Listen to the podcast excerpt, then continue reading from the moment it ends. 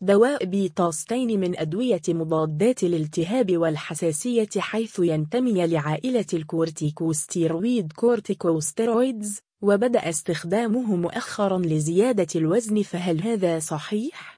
تابع المقال ما هو دواء بيتاستين؟ الاسم العلمي بيتاميثازون بيتاميثازون تصنيف الدواء مضاد للالتهاب ومهبط للمناعة الأشكال الدوائية أقراص كبسولات كريم موضعي مرهم جل بخاخ للفم والأنف حقن بيطاستين قطرات للعين أو للأنف. يتم وصف كل شكل دوائي على حسب المشكلة التي يعاني منها المريض على سبيل المثال الكريم الموضعي لمشاكل الجلد والبخاخ للأزمة الصدرية. الشركة المصنعة مختبرات فارما خمسة Laboratoires Pharma خمسة. المادة الفعالة في الدواء بيتاميثازون وهي من عائلة الكورتيزون.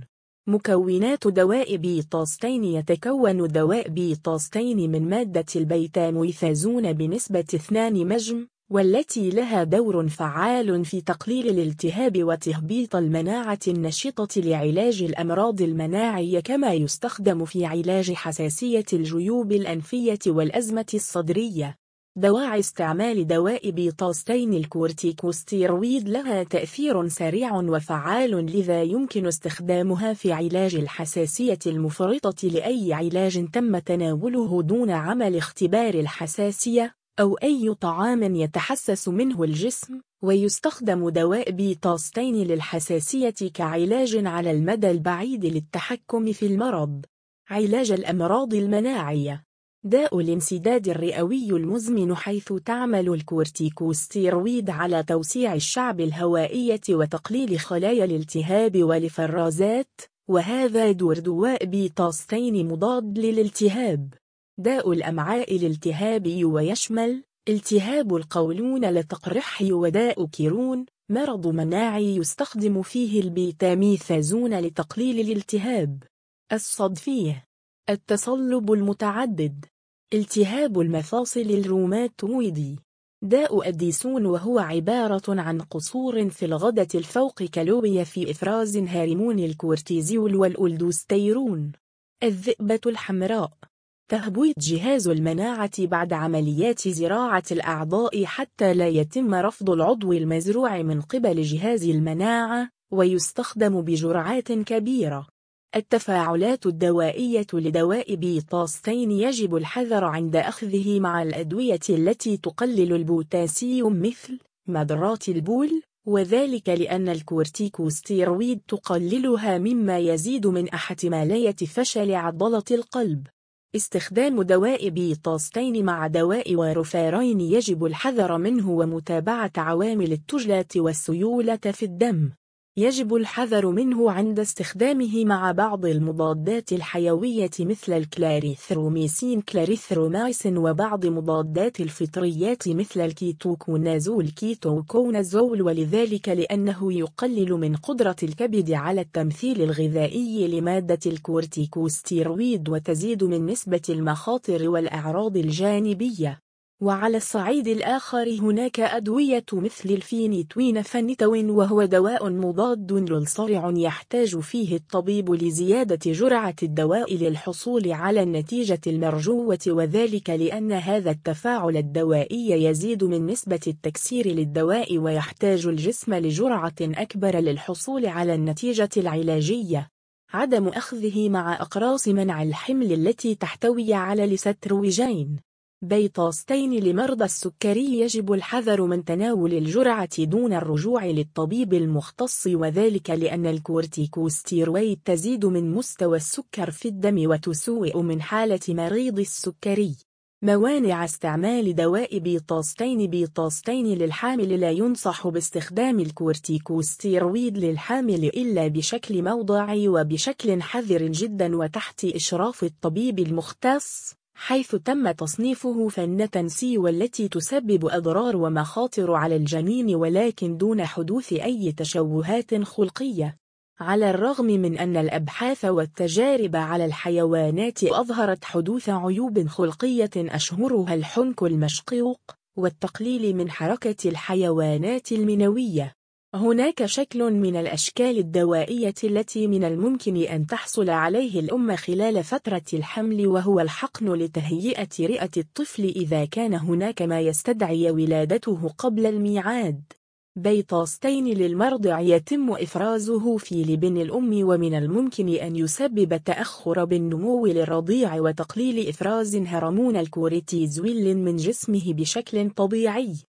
بيطاستين للرضع ربما يتم استخدام قطرات بيطاستين للأطفال في الرضع لعلاج الحساسية حيث أن بعض الأطفال يولدون بمشكلة الحساسية الزائدة بسبب الوراثة من أحد الأبوين ويتم متابعة الجرعة مع طبيب الأطفال. احتياطات استخدام دواء بيطاستين إذا كنت عانيت من قبل من التحسس الزائد لمادة البيتاميثازون فيجب عليك إخبار طبيبك قبل تناول دواء بيطاستين فعلى الرغم من كون استخدام بيطاستين للحساسية ربما ينتج عنه تحسس زائد منه. أخبر طبيبك بكل الأدوية التي تتناولها حتى يتجنب حدوث التفاعلات الدوائية الضارة بصحتك وأخبره إذا كنت تتناول أي نوع آخر من أدوية الكورتيكوستيرويد. يجب الحذر إذا كنت تعاني من مرض السكر أو مرض الكبد أو أي عدوى في أي منطقة في الجسم. إذا كنت حامل أو تخططين للحمل والإرضاع يجب إخبار طبيبك على الفور حتى يتم تعديل الجرعة واستخدام الشكل الدوائي المناسب أو إيقافه تماما حسب ما تستدعي حالتك. إذا كنت ستخضع لأي إجراء جراحي ولو بسيط مثل خلع الأسنان أخبر طبيبك على الفور. يجب عدم وصفه لأي شخص دون استشارة الطبيب وذلك لشدة مخاطر بيطاستين التي سنشير إليها لاحقا في المقال. استخدام الكورتيكوستيرويد يجب أن يكون ضمن الجرعة المحددة وسحبه بالتدريج من قبل الطبيب حتى لا يحدث كسل من الغدة فوق الكلوية وعدم إفراز هرمون الكورتيزول من الجسم فيجب الحذر. فوائد دواء بيطاستين بيطاستين للحساسية ينشأ التحسس لمادة معينة داخل الجسم مثل الأطعمة أو المشروبات أو الأدوية عن طريق تفاعل جهاز المناعة مع هذا العنصر وبدء إنتاج خلايا لمهاجمة هذا العنصر مما ينتج عنه أعراض عنيفة تظهر على المريض في صورة حكة في الجلد أو رشح بالأنف مستمر أو كحت شديدة وضيق بالتنفس. تعمل الكورتيكوستيرويد كمضاد للالتهاب وتقليل من هذا التفاعل وبالتالي يتحسن المريض وتقل لدية هذه الأعراض العنيفة. يستخدم بيطاستين للحساسية للتقليل من هذه الأعراض ولكن ليس خلال النوب نفسها ولكن عن طريق التحكم في الحساسية على المدى البعيد.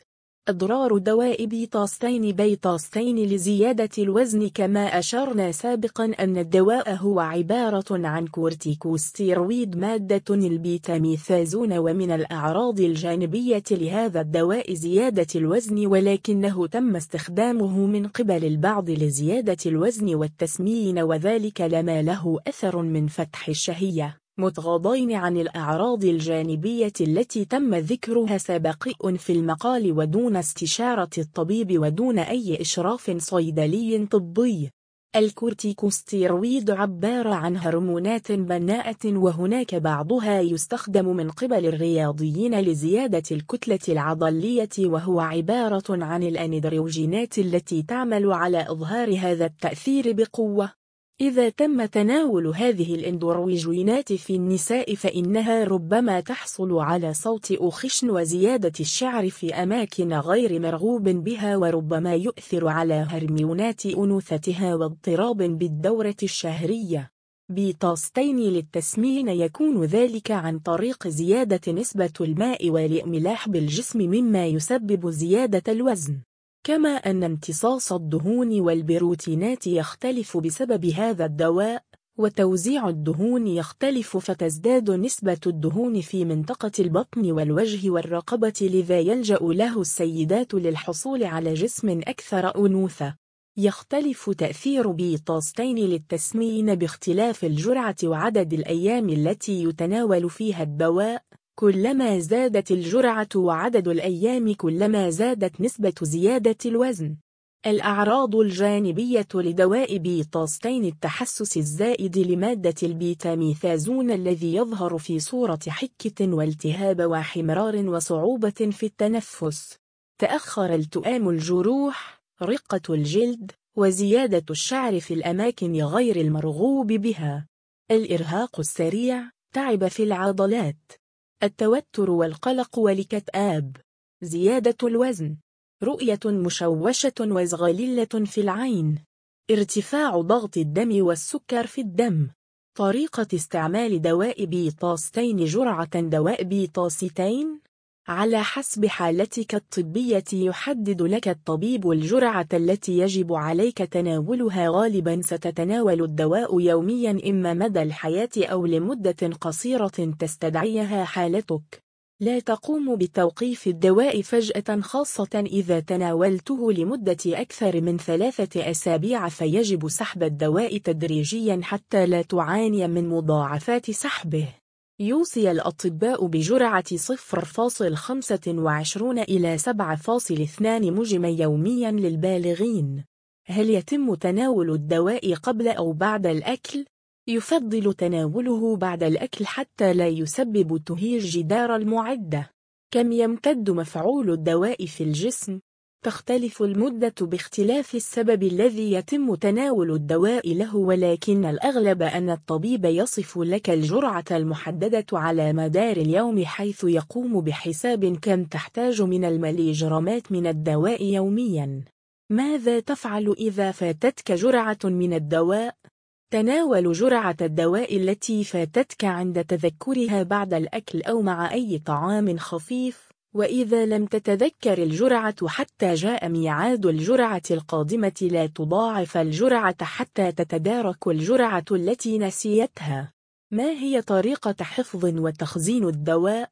احفظ الدواء بعيدا عن متناول أيدي الأطفال في داخل وعاء في درجة حرارة الغرفة. يجب حفظه بعيدا عن الرطوبة والحرارة والتجميد والضوء المباشر. لا تستخدم الدواء إذا انتهت صلاحيته. ثمن دواء بيطاستين في المغرب سعر دواء بيطاستين في المغرب 25.99 درهم مغربي.